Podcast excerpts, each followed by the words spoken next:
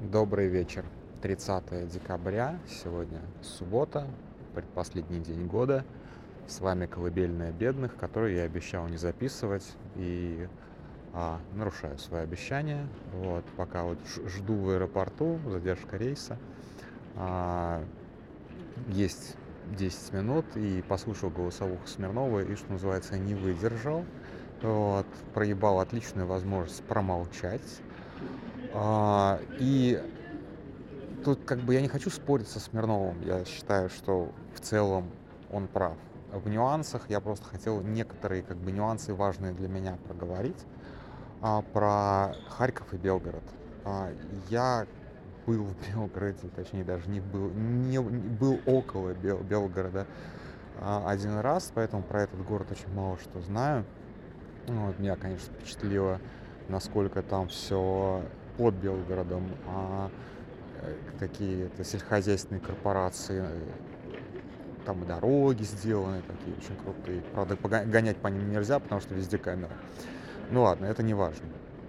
Здесь важно что? А, Харьков и Белгород — это в лучшем из миров. Это такая как бы взаимо, как сказать, взаимообогащающая, взаимодополняющая агломерация, да, потому что это два крупных города, Харьков крупнее, Харьков более развитый, а, и как бы и такое приграничье, в котором ну, делается бизнес, да, то есть как бы это действительно хорошее, как бы в, в любой другой ситуации это прям очень хорошее взаимное расположение двух городов. На самом деле, правда. То есть это как бы, это не, а, это гигантское было бы преимущество, если бы, если бы не, да, вы понимаете. А, что происходило последние 8, 8 лет, ну, уже 9 с половиной лет а, в Белгородской области? А, там в экстренном порядке возводилась военная инфраструктура, там разворачивались новые военные части. Собственно, вторжение в Украину готовилось и планировалось в Белгородской области. То есть оно, она дико милитаризирована, она дико насыщена всяческими этими военными делами. А, была вот именно в этот промежуток времени. Так-то, в общем-то, в Белгороде, в Белгородской области, по-моему, вообще ничего никогда особо не развертывалось.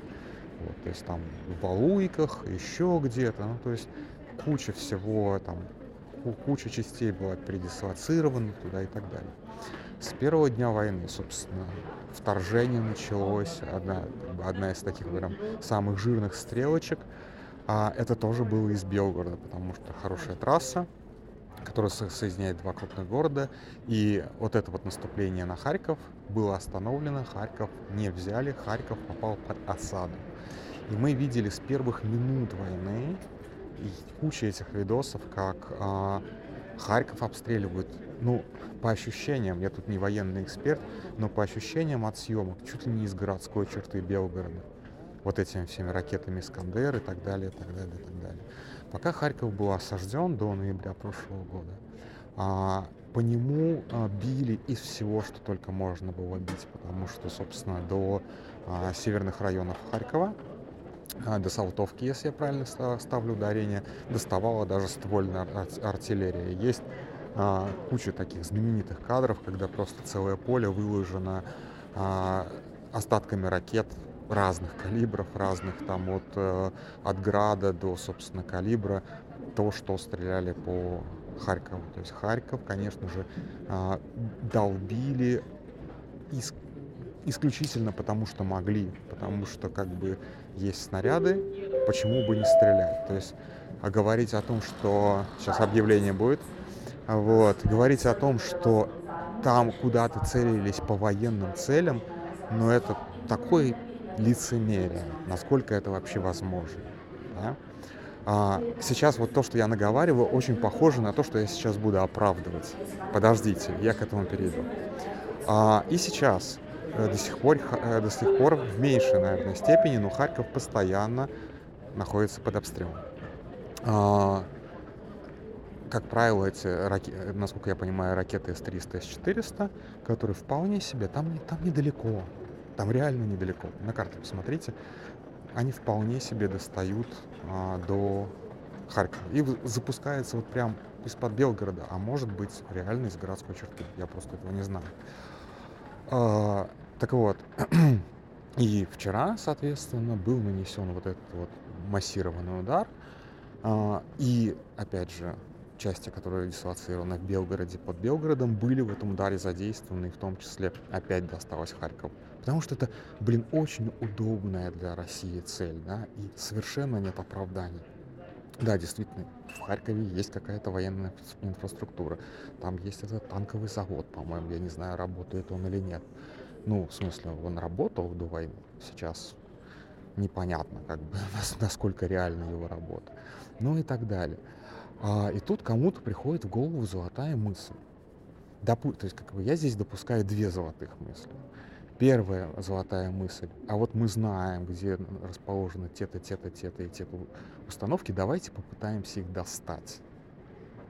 Вторая золотая мысль, еще более золотая мысль. А давайте вот просто, как бы, акция возмездия.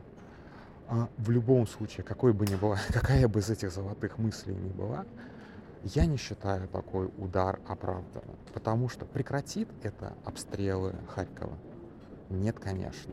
То есть даже если бы, условно говоря, эти ракеты не были бы сбиты, они попали бы туда, куда целились, уничтожили, соответственно, ту технику, которая, как бы, которая ведет обстрелы. Но этой техники, вот именно этой техники, то есть пусковых установок С-300, С-400, у России, ну, С-400, наверное, сильно меньше, но С-300 точно просто до хера.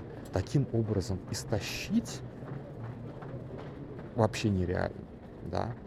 А, тут как бы, то есть военные цели, военные, как бы преследовать тут какую-то военную цель достаточно, достаточно, мне кажется, проблематично. То есть а, была здесь очевидная опасность для мирного населения. Безусловно, была. Там можно сейчас очень долго рас, рассуждать о кривожоп, э, кривожопости ПВО.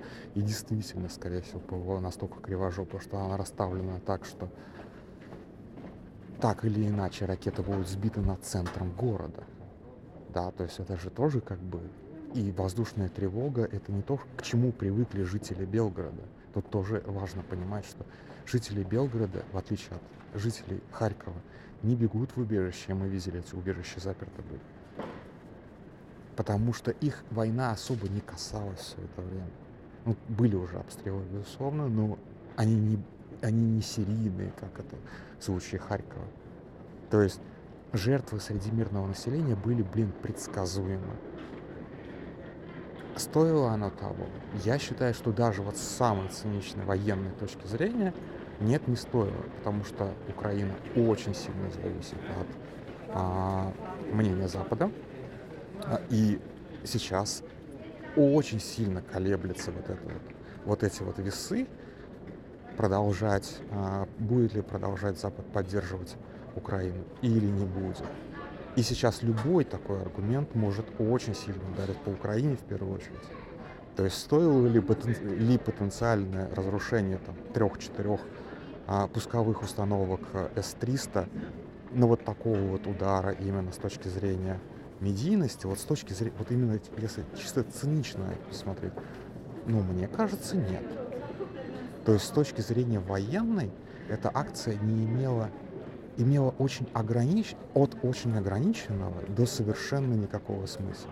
И мы уже привыкли на самом деле, что Россия именно так и действует, что она наносит удары, которые не имеют никакого военного смысла. И так, так это идет с первого дня, дня войны, естественно. И все это военное преступление. Э, с точки зрения, опять же, международного права, там еще надо все это будет доказывать. Международное право, оно такое. Там вообще сложно доказать какие-либо военные преступления. Мы это видим по судам. Должны быть прям сто процентов четкие доказательства, чтобы это сделать, потому что международные суды это не российские суды, вы понимаете. Поэтому как бы выносить тут приговор я уж точно не буду. Было это военное преступление или не было это военное преступление. И попробуй еще докажи такие вещи.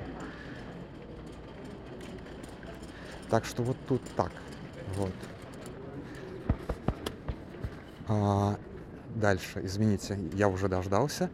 А, сбился. А, так вот, заканчивая мысль. А, но самое это страшное, что, в общем-то, ну, Путину реально срать на все это.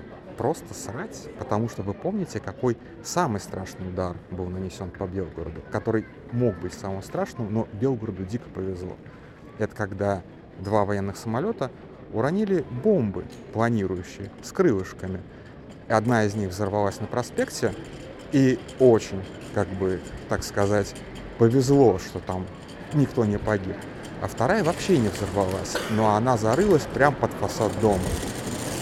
То есть вот Путина настолько срать, что, в общем-то, а,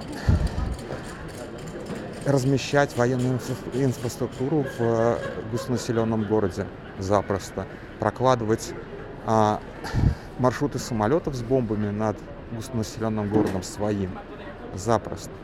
Ну, есть, в общем-то, как бы его вообще не смущает, сколько там людей погибнет, что там случится, не случится. Он ведет войну, войну на уничтожение. Как бы реально до последнего русского, гражданского или военного ему совершенно не важно.